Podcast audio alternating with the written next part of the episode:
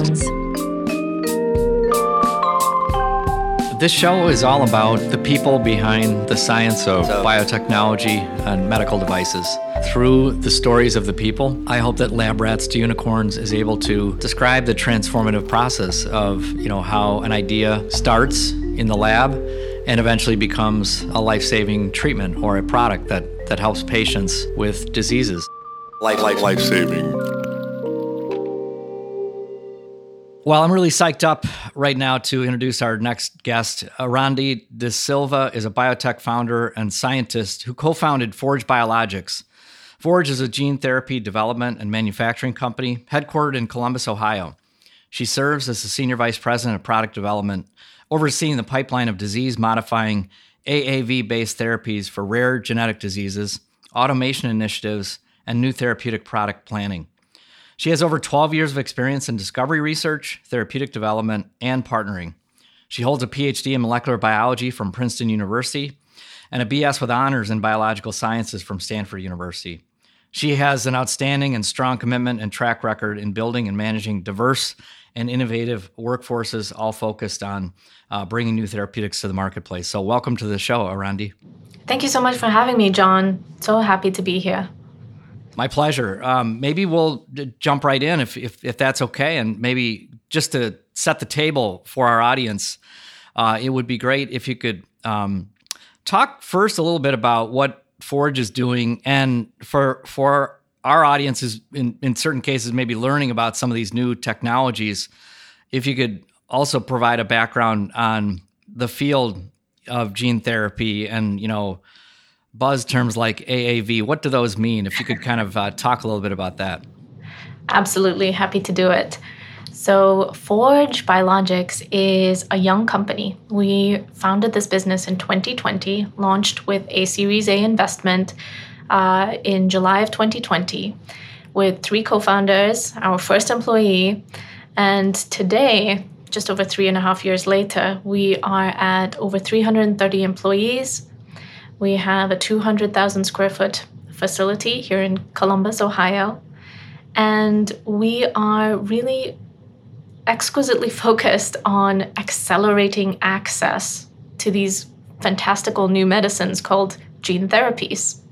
And the particular flavor of gene therapies that we're focused on making, you know, right out of the gate, focusing on one specific type, is this subset of gene therapies called AAVs, or adeno associated viral vector gene therapies. And the reason we're focusing on that is because they have been proven to be safe in the clinic. They are you know, well used in clinical trials, administered to over 4,000 patients at this point. And really, we are focusing on breaking down the barriers in terms of access to manufacturing these medicines and helping to drive down the cost of manufacturing these medicines so that we can really help our clients, biotech companies, pharmaceutical companies, to get these medicines to clinical trials faster and then onwards to commercial stage faster. And the way we do that is we have built a large facility here in Columbus.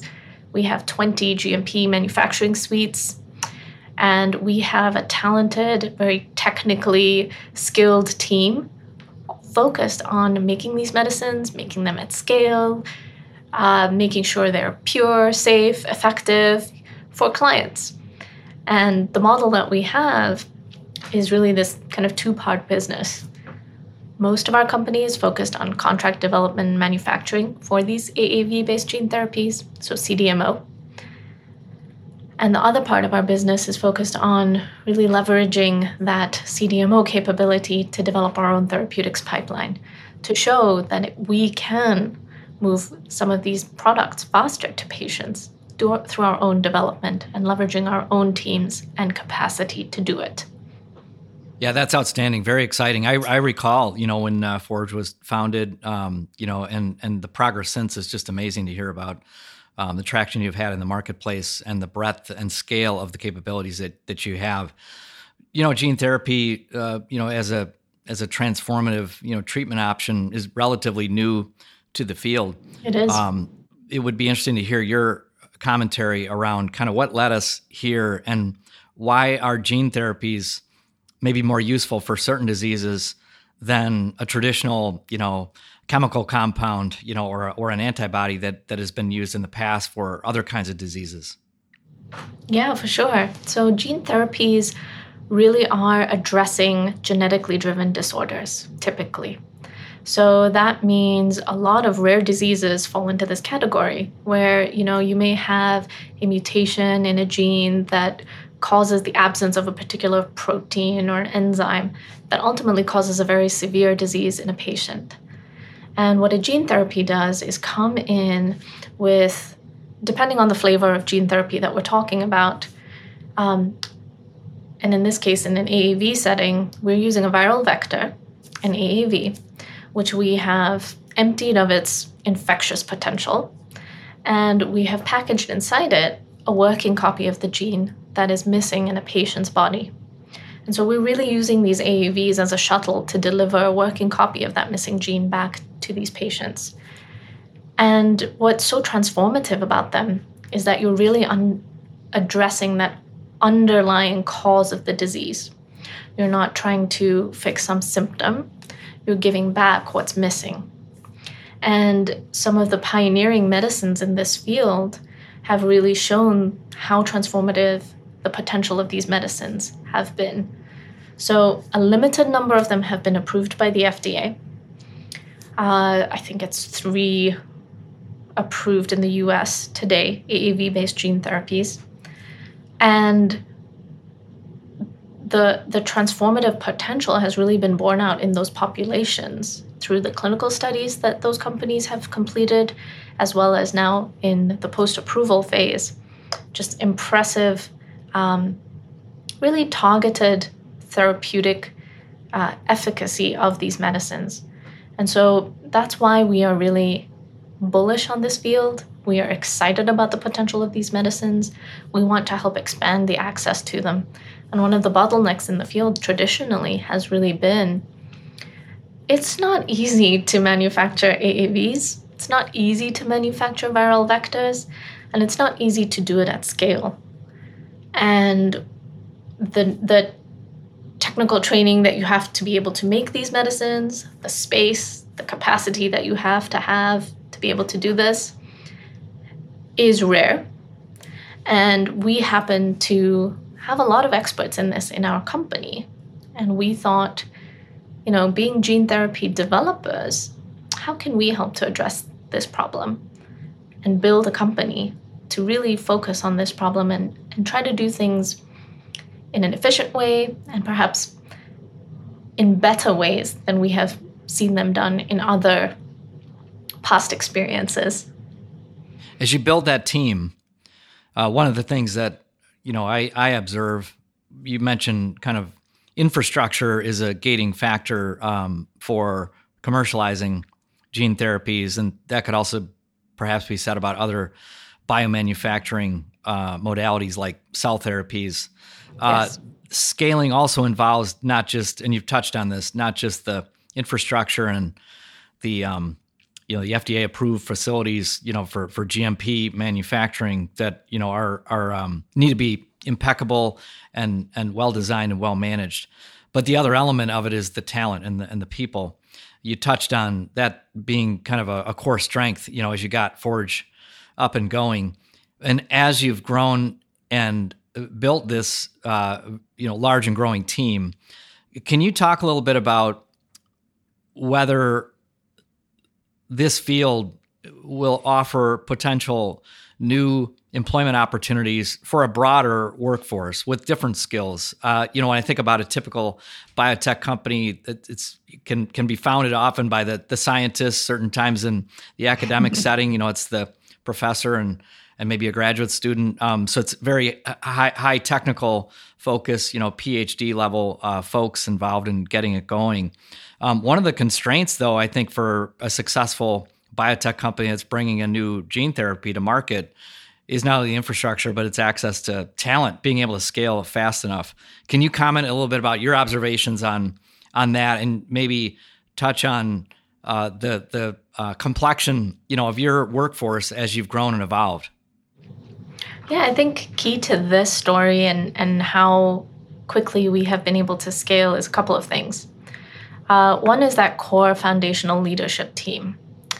So, our leadership team has deep experience in gene therapy. So, a lot of connections, right, that we bring to the table from our former companies, and a lot of credibility that the team brings to the table in terms of trust built up over the years from former colleagues, former employees, and really being able to leverage that to quickly recruit talent, whether it's from local or perhaps even national relocations. So I'm really proud to say about 55, 60% of our company has actually come to us from internal referrals, right? So people asking their friends and family if they want to come and work for Forge. And we have had about 23% of our company relocate from outside Columbus to Columbus to join. So even though we are outside of a traditional biotech hub, we have really been able to grow and expand this business based on that credibility and prior, perhaps, trust that we have built up over the years working in this space. So that's critical. the other, absolutely. The other component to that is, you know, we have built a really strong culture that has helped us to recruit because we are very patient focused very client focused and really appreciate that that has an impact on the types of people who want to work for us. And that's really helped us, again, to recruit from locally, but also from beyond Columbus. Yeah, it's such a mission based organization, you know, and, and, and, a focal point at the end of the day on on helping patients. And those diseases you refer to, you know, are previously untreatable diseases, you know, with these de- genetic disorders. So it's uh, remarkable to hear about the culture and the purpose that you have at Forge. You know, being able to essentially um, self reinforce, you know, the the growing the growth and scale of the company with individuals that at the end of the day are all focused on you know the mission to to help a patient and uh, and all that goes with that. Because you know bringing a drug to the market as you pointed out earlier on any kind of drug but certainly a gene therapy and um, working with viral vectors is it's a complicated process. And you know there's always kind of ups and downs in that journey of you know getting a drug made and ultimately approved by the FDA so you know it's biotech is a long game and finding people that are really motivated by that end mission to bring a product you know to the patient is is a key um, component for why you've been successful so far in, in getting up and going and, and, moving downstream.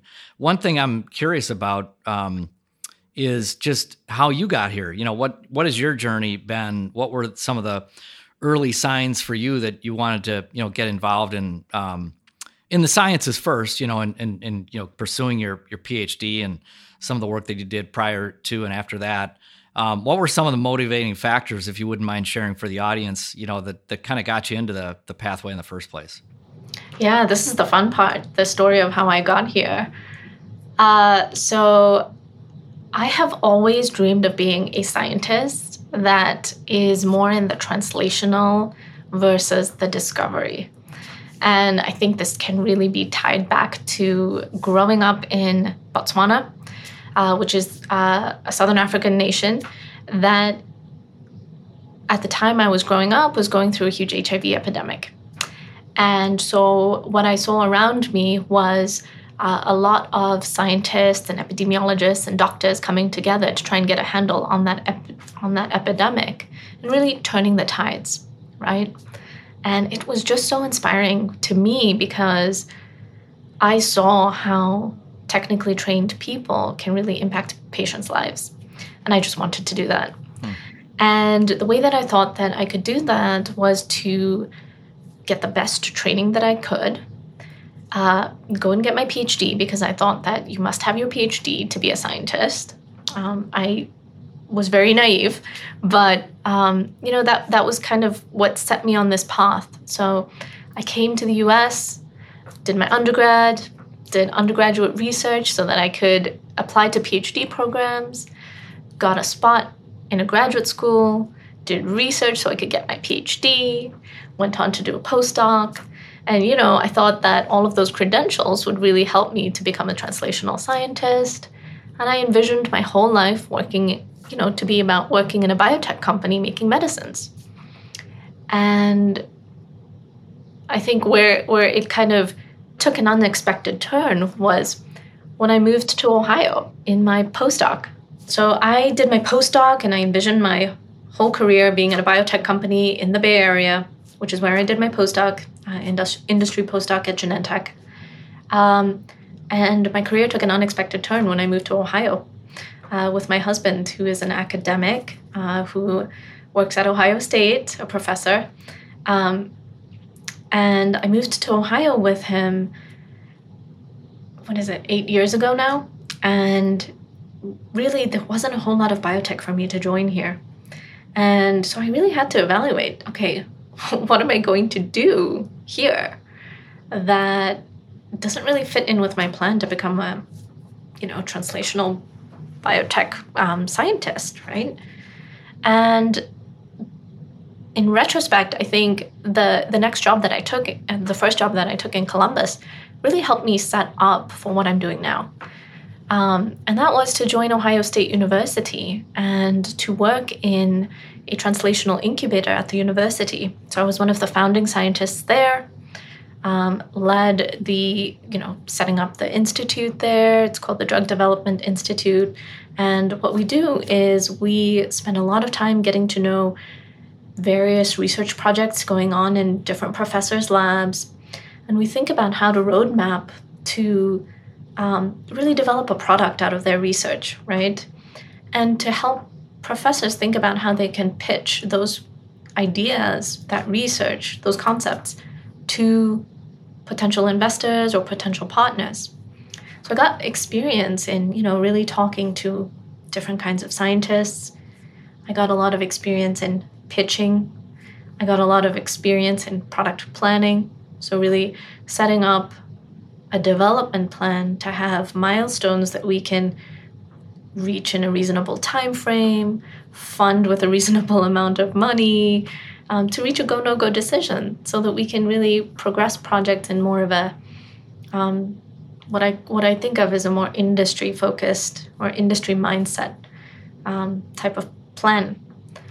And at the same time, I also got really integrated into the local startup scene here and met a lot of entrepreneurs doing a lot of different things in mostly device companies, health tech companies.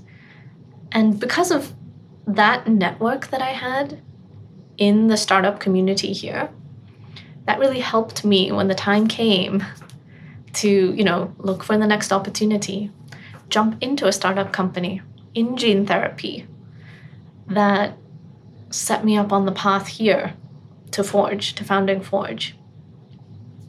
What a journey! That's that's amazing. Uh, just thinking about retracing steps, and you know, from that initial inspiration to where you are today, you're fulfilling your early expectations. You kind of, you know, it's it's exactly where you want to be, but albeit through a much more circuitous path than what you expected. but I guess that's what keeps life interesting too, along along the way.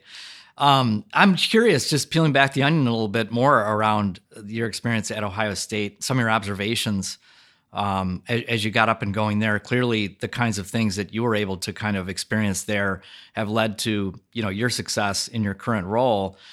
Can you talk a little bit about what's happening in the region or what at Ohio State? And one one observation, maybe as a precursor to that, just o- overall, I think that um, the biotech ecosystem talent pool is distributing uh, beyond you know the concentrated areas of, of Boston and the Bay Area. Certainly, those areas continue to be center of gravity and will continue to grow and succeed, um, and and and uh, re- recruit, attract, and retain great innovative people.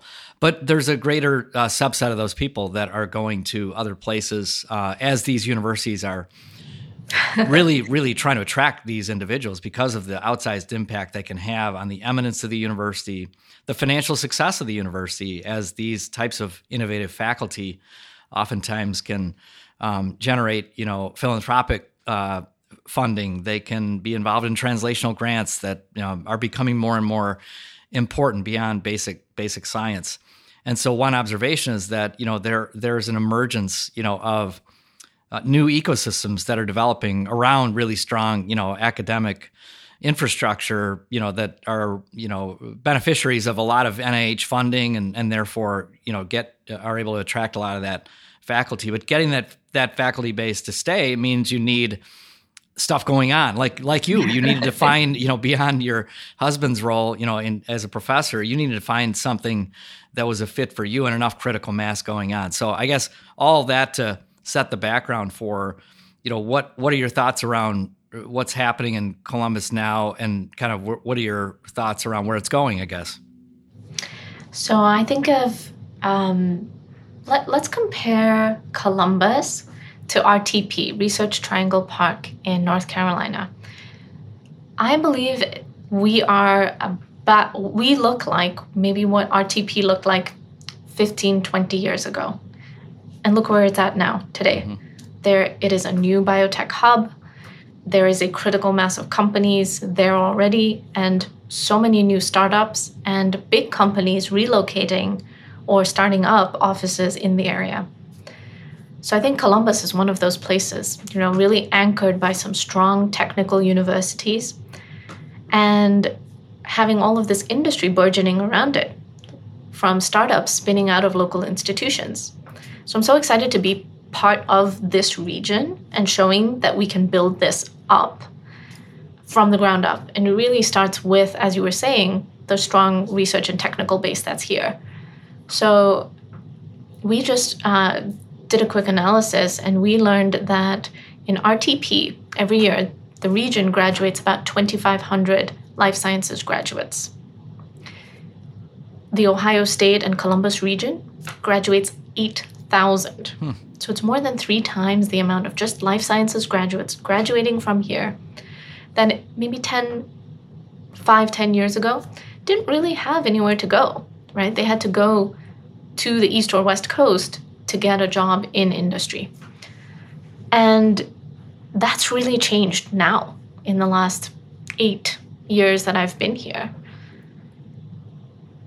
In the gene therapy industry alone, we have maybe created about a thousand jobs locally in the gene therapy industry alone across four or five gene therapy companies that have come onto the scene in the last five years.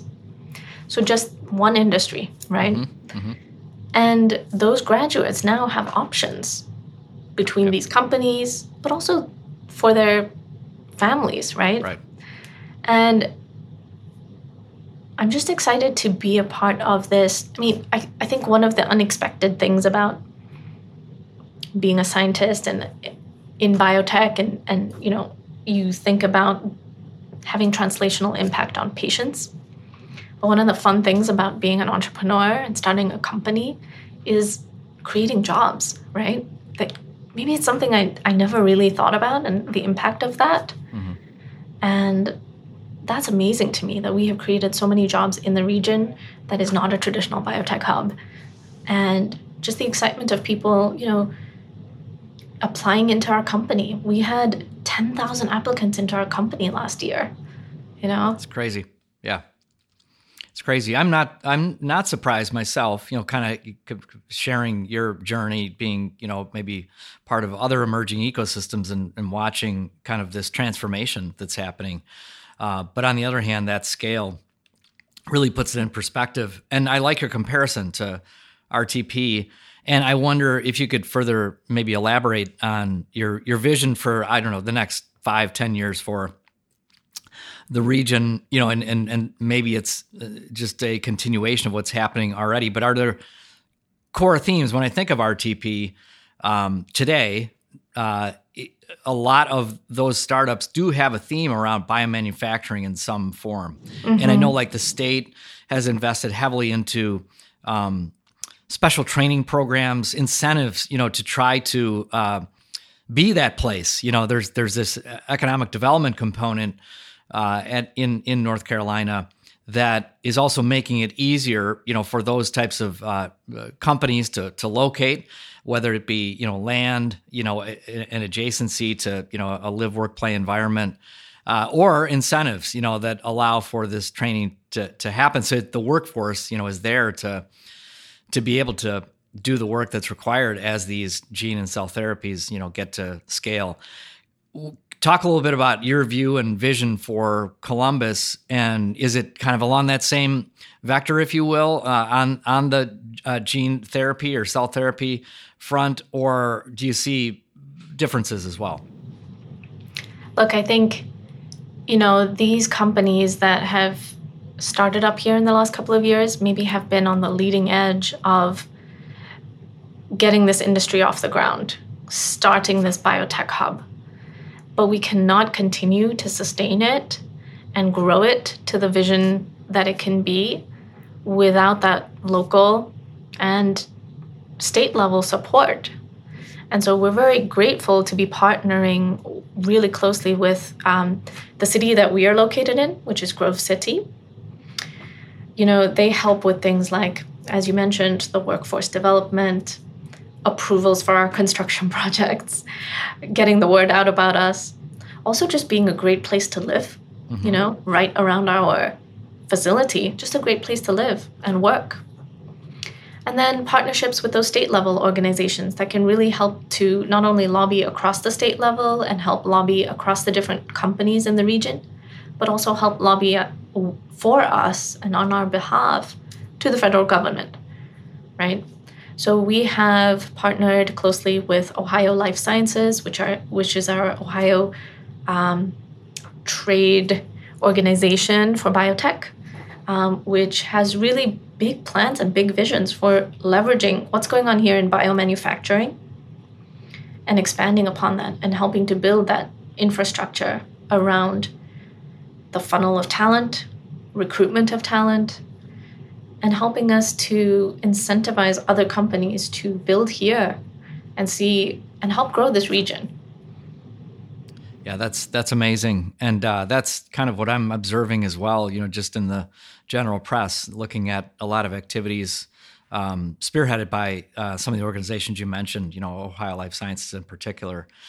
What if we switch gears a little bit, kind of back to the you know looking ahead on the science side, what do you see as the challenges as an entrepreneur? You know, there are many, as you said, fulfilling components to starting something up and the the idea that you know you're creating something that wasn't there before and and now there are others that are carrying on the mission mm-hmm. um, in a manner that's aligned with your your original vision probably taking in directions that you couldn't even have imagined in the first place what are some of the challenges though that go with that it's not a uh, it's always not a straight line to, to, to success. Any comments around things that you find uh, oh so many john. Uh, okay so i can start with just you know contextualizing how we even or when we even started this business. And it was during the covid pandemic. So we had our first meetings with our first foundational investor um, the week that the entire state, the entire nation shut down in March of 2020 for the COVID pandemic, right? So we have been building this and recruiting talent, operationalizing a business, building out space during, I mean, most of the pandemic, right? And recruited 330 people during this time. So some of the nuances to that are, you know, you have to make some big bets when you have supply chain constraints, right? So planning ahead, um, ordering supplies well ahead of time so that you can be sure that you have the inventory to serve the clients that you want to support in their manufacturing. Um, structuring the talent acquisition and workforce and training so that people can be on site but operating safely.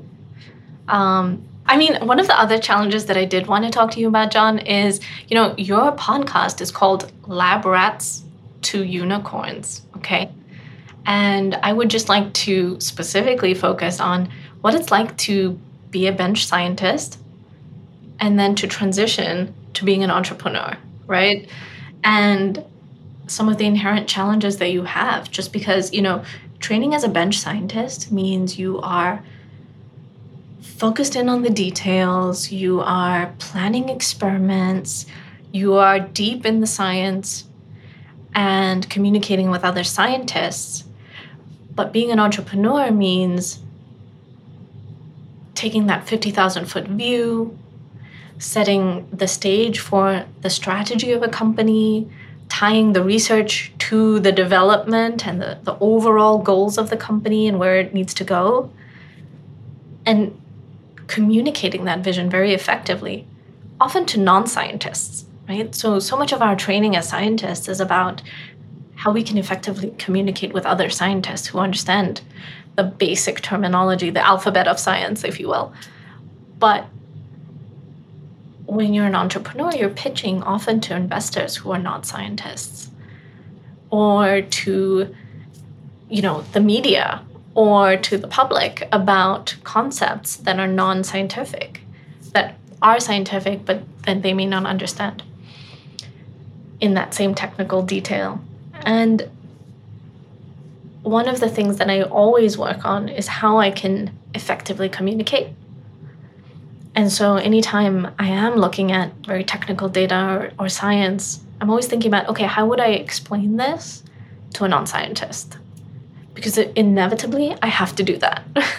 yeah, no, that's. I think it's one of the, the, the the one of the most difficult things in that transition that you're describing. You know, kind of going from that scientific mindset into you know trying to take that bring that idea to life um, and and all the different audiences that you're going to need to talk to about getting on board and supporting you in that journey. And there, you need people with many different types of backgrounds, whether you're recruiting a new talent with different backgrounds or you're pitching to different investors that have different motivations. And sometimes even within the, the, the same team at a venture group, there could be yeah. some people with a MD, PhD, but a person that's not a scientist. And so how to speak effectively so that, you know, your vision resonates. One of the things too, I wonder if you, uh, can relate. Uh, one of the challenges I always feel is, um, on the one hand, you need to be uh, good at the tactical elements, especially as you're getting up and going and, and just mm-hmm. executing. Um, and and that's a lot of details. It's complicated. You talked about making a big bet, you know, and, and taking risk. That's a huge part of it, and kind of having faith that you know the things that you are sketchy right now, you'll be able to fill in the details along the way but always each day you're executing and and you, you are thinking about what are the things that need to get done this day this week this month so you stay on your overall vision. But then connecting that in the same day you know going from one meeting where you're talking about those very important details that need to get right and then you're going into a meeting where you t- need to talk about the big vision and the long term and and the future of the company that's a really hard thing to balance, you know, in, in, in, in, in being that, you know, that, that founding entrepreneur. What, what are your thoughts on that? Tell you a secret. I before I speak, I usually have thought about what I'm going to say before I speak. Mm-hmm. Mm-hmm. And when I have told people that, they're very surprised. And to me, it's essential because as I said, I can be very technical and I'm trained in that way and I pay attention to the details and I really relish the scientific details. I mean, I, I lead an R&D team here. Mm-hmm. So I have to be in the details of the R&D. But I'm also always thinking about how I can translate it and explain it later. So usually, by the time I'm in that next meeting, I have actually already thought about how I would be ready to answer to a non scientist or be ready to answer to executive management. You know, give that summary of what I just reviewed or saw yeah. or read ahead of time. Yeah. And I've had to be pretty deliberate in trying to train myself to be ready.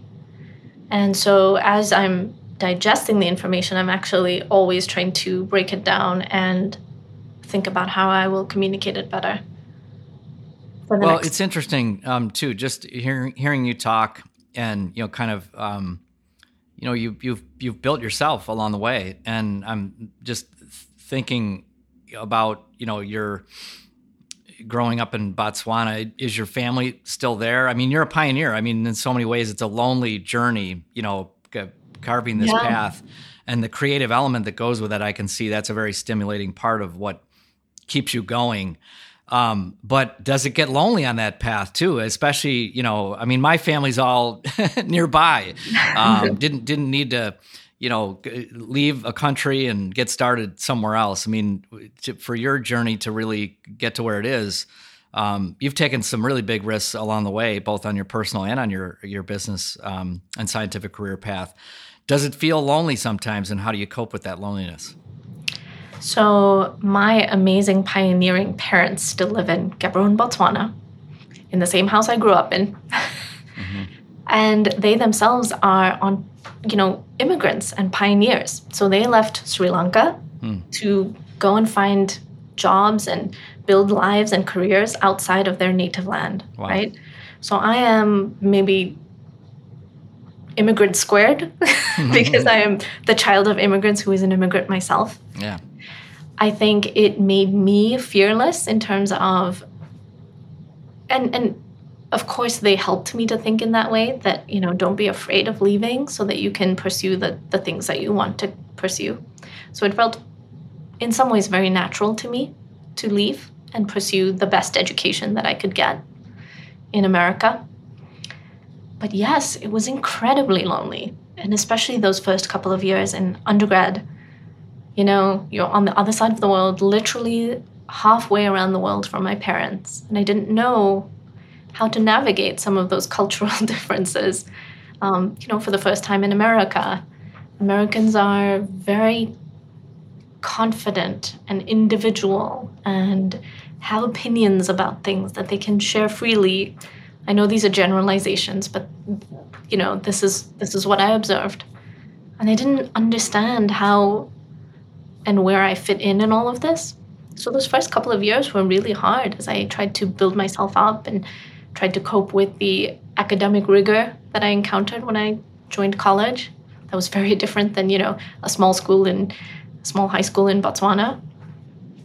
So it has always been a journey and it has always helped me to also appreciate how much work you do have to put in behind the scenes yeah, the stuff doesn't come out doesn't yeah. just come easy. Yeah, you got to put the time in for sure. Yeah, you got to be fully immersed as well.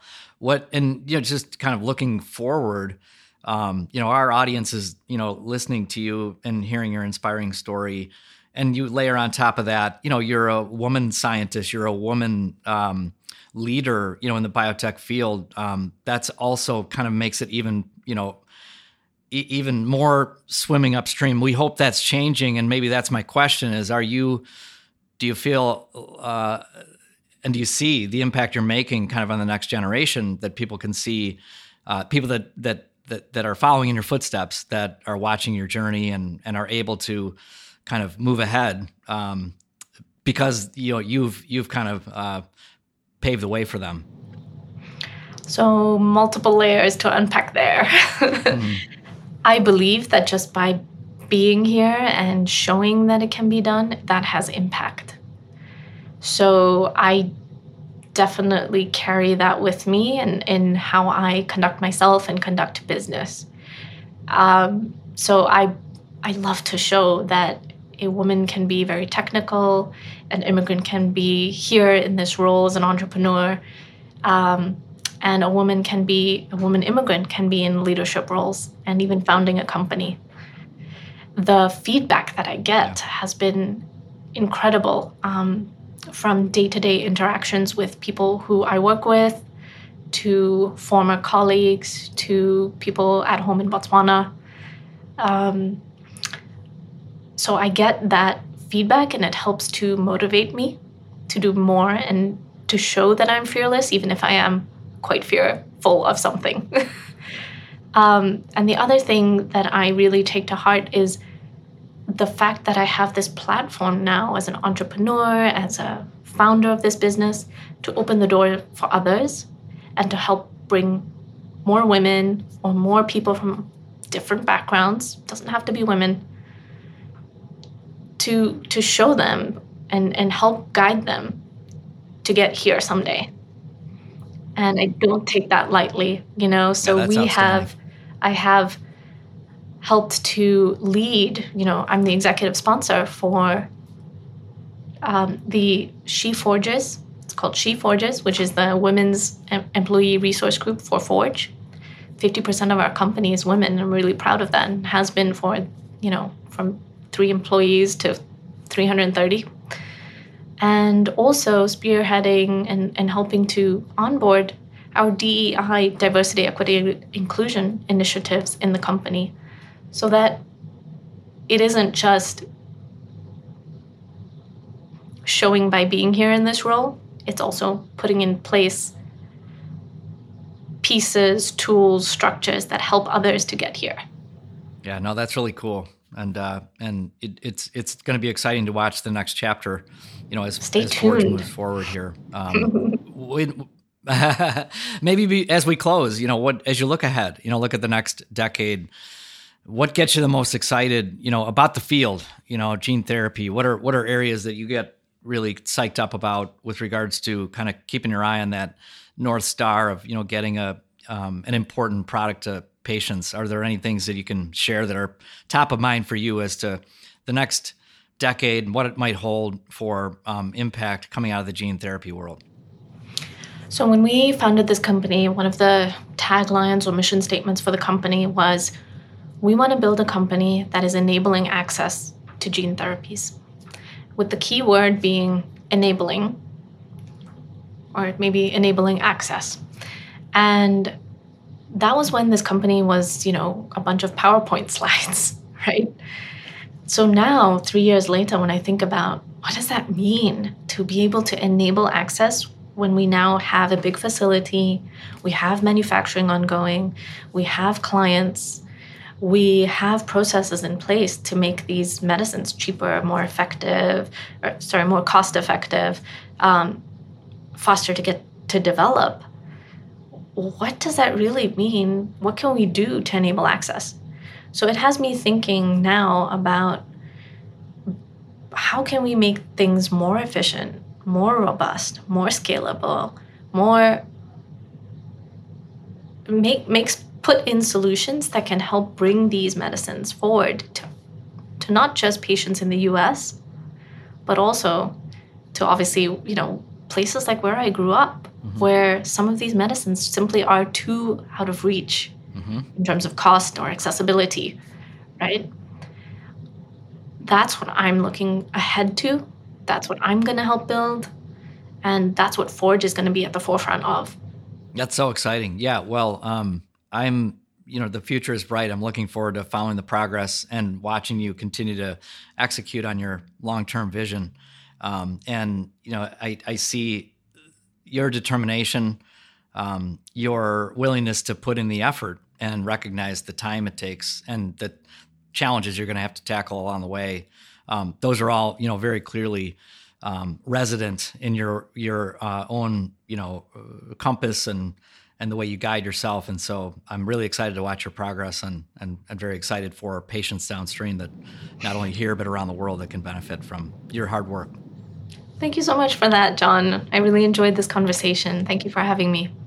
Thanks for joining us today. It was another great episode. I hope you enjoyed the conversation with our guest today and were inspired the way I was. Looking forward to reconvening again in two weeks. Please visit our website at labratstounicorns.com. We welcome any of your comments, feedback, ideas. If you want me to ask certain questions of guests or you have ideas of people that we should be interviewing, That is all goodbye.